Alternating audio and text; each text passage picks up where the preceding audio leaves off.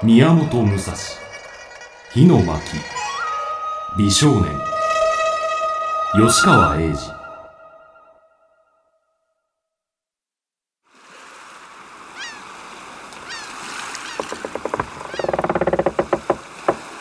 阿波の国から大阪への船に乗るのは商人がほとんどである。どうです？儲かりますか？いいえ手前は戦道具を扱っていますが以前ほどには。なんせさっくんお侍の仕事がありませんからな。わしらは気ままですがお侍は気の毒ですな。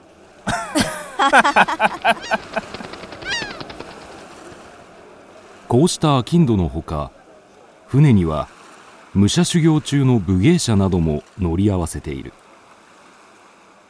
そして京都に吉岡ありと言われる名門吉岡流宗家吉岡清十郎の皇帝祇園当時もその一人であった。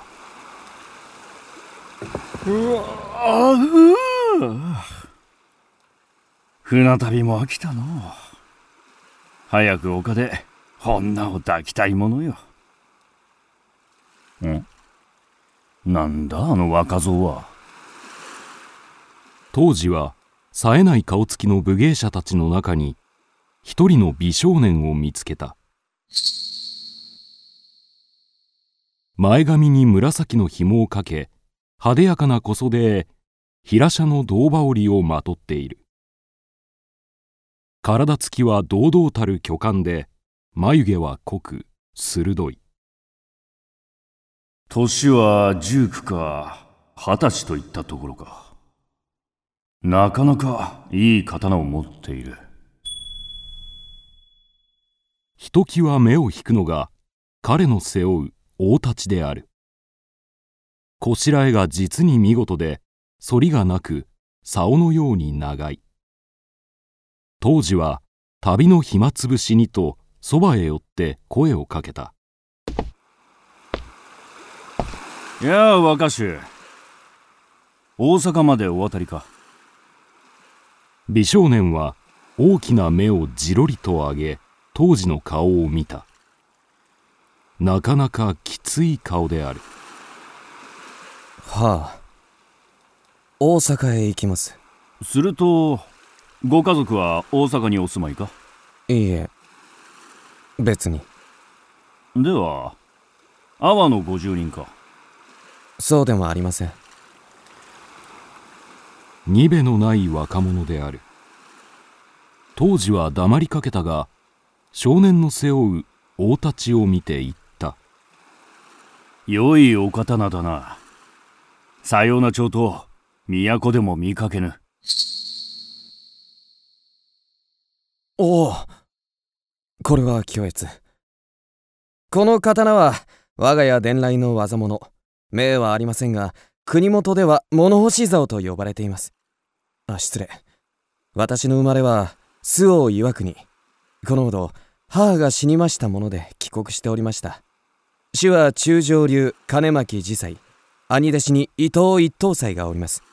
主はめったに目録を出しませぬがついに我が長年の苦行が実りインカを授かることになっております。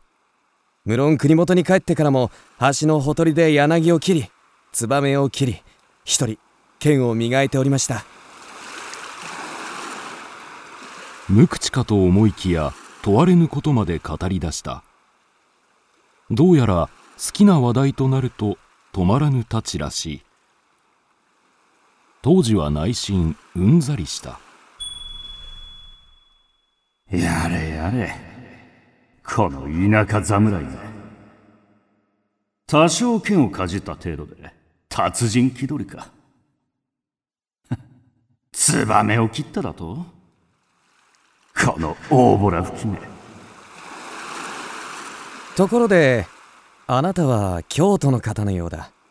京都といえばそうそう吉岡道場というのはまだありますか？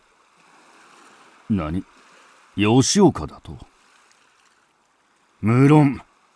今も大いに栄えておるが吉岡道場に用でもあるのか？なに当主の清十郎とやらと立ち会ってみたいと思いましてね。ですが初代は達人だったのでしょうが今の二代目はあまりいい噂を聞きませんな。大方大した腕ではない。黙って聞いていればだんだん口の幅を広くしてくる。気に食わない前髪メガと当時は小尺に思った。そうか。そのような噂があるのか。まあそれも無理はない。なんせ世の中生病法で天狗になりでたらめを抜かす若造が多い。例えばツバメを切って鍛錬をしたとかな。吉岡を草したことが気に障ったと見える。そこもと吉岡の門人か？相手を見て物を言え若造。多少のホラなら愛嬌にもなるがどうこすと見苦しい。俺は吉岡清十郎の皇帝祇園当時だ。人目もあるゆえ今日は勘弁してやる。だが今度吉岡の悪評を言ってみろ。五体満足ではいられんぞ。いや待たれよ。当時先生あなたは私をホラ吹きというか。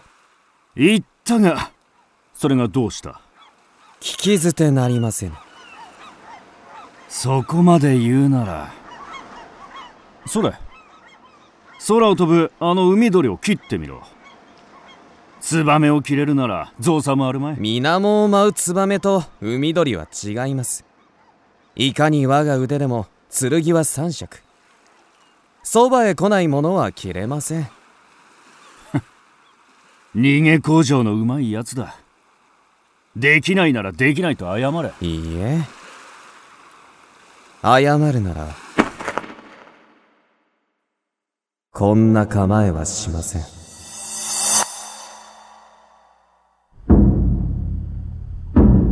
海鳥の代わりに別なものを切ってご覧に入れる。何をする気だ？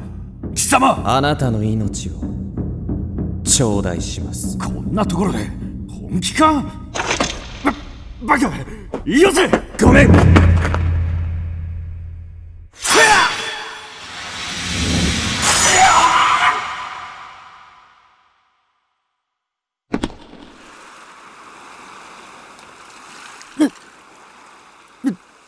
何を切った？何を？あうわやったな青二歳来光一閃当時にかろうじて見えたのはただ針ほどの光のみ。彼はすぐ首に手をやり異常のないことを確認した。だが安堵の間もなく五体の最も重要な部分が失われていることに気づいた。貴様。ほ俺の曲げを。土毛色になった自分の顔色を当時はいかんともできなかった。やがて元結がほぐれ彼の目の前にばらりと毛が散らかった。そして彼はまざまざと思い知った。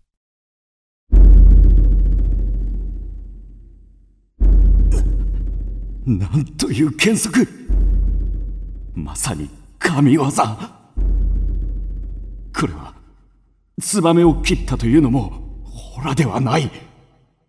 果たして俺に同じことができるか？波に揺れる船の上で一寸の狂いもなく曲げ先だけを切るなど。無理だ。一体この若造何者だ？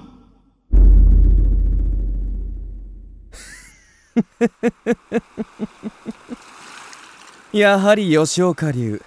恐れるに足らず。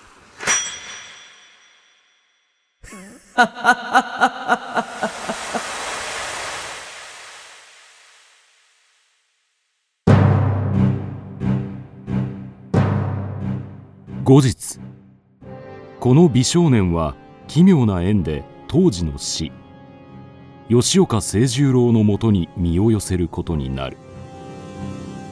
そしてさらにその後。生涯の宿敵二天一流宮本武蔵と出会う。そう彼こそが岩国の麒麟児。後の小倉藩細川家剣術指南にして天下第一の剣豪。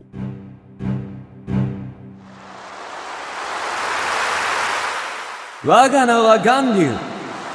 佐々木小次郎。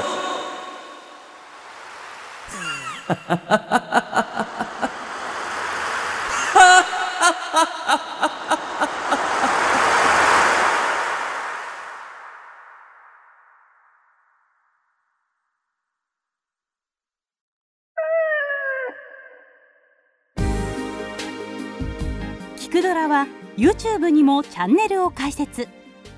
チャンネル登録お待ちしています。そして Twitter で独り言をつぶやいています。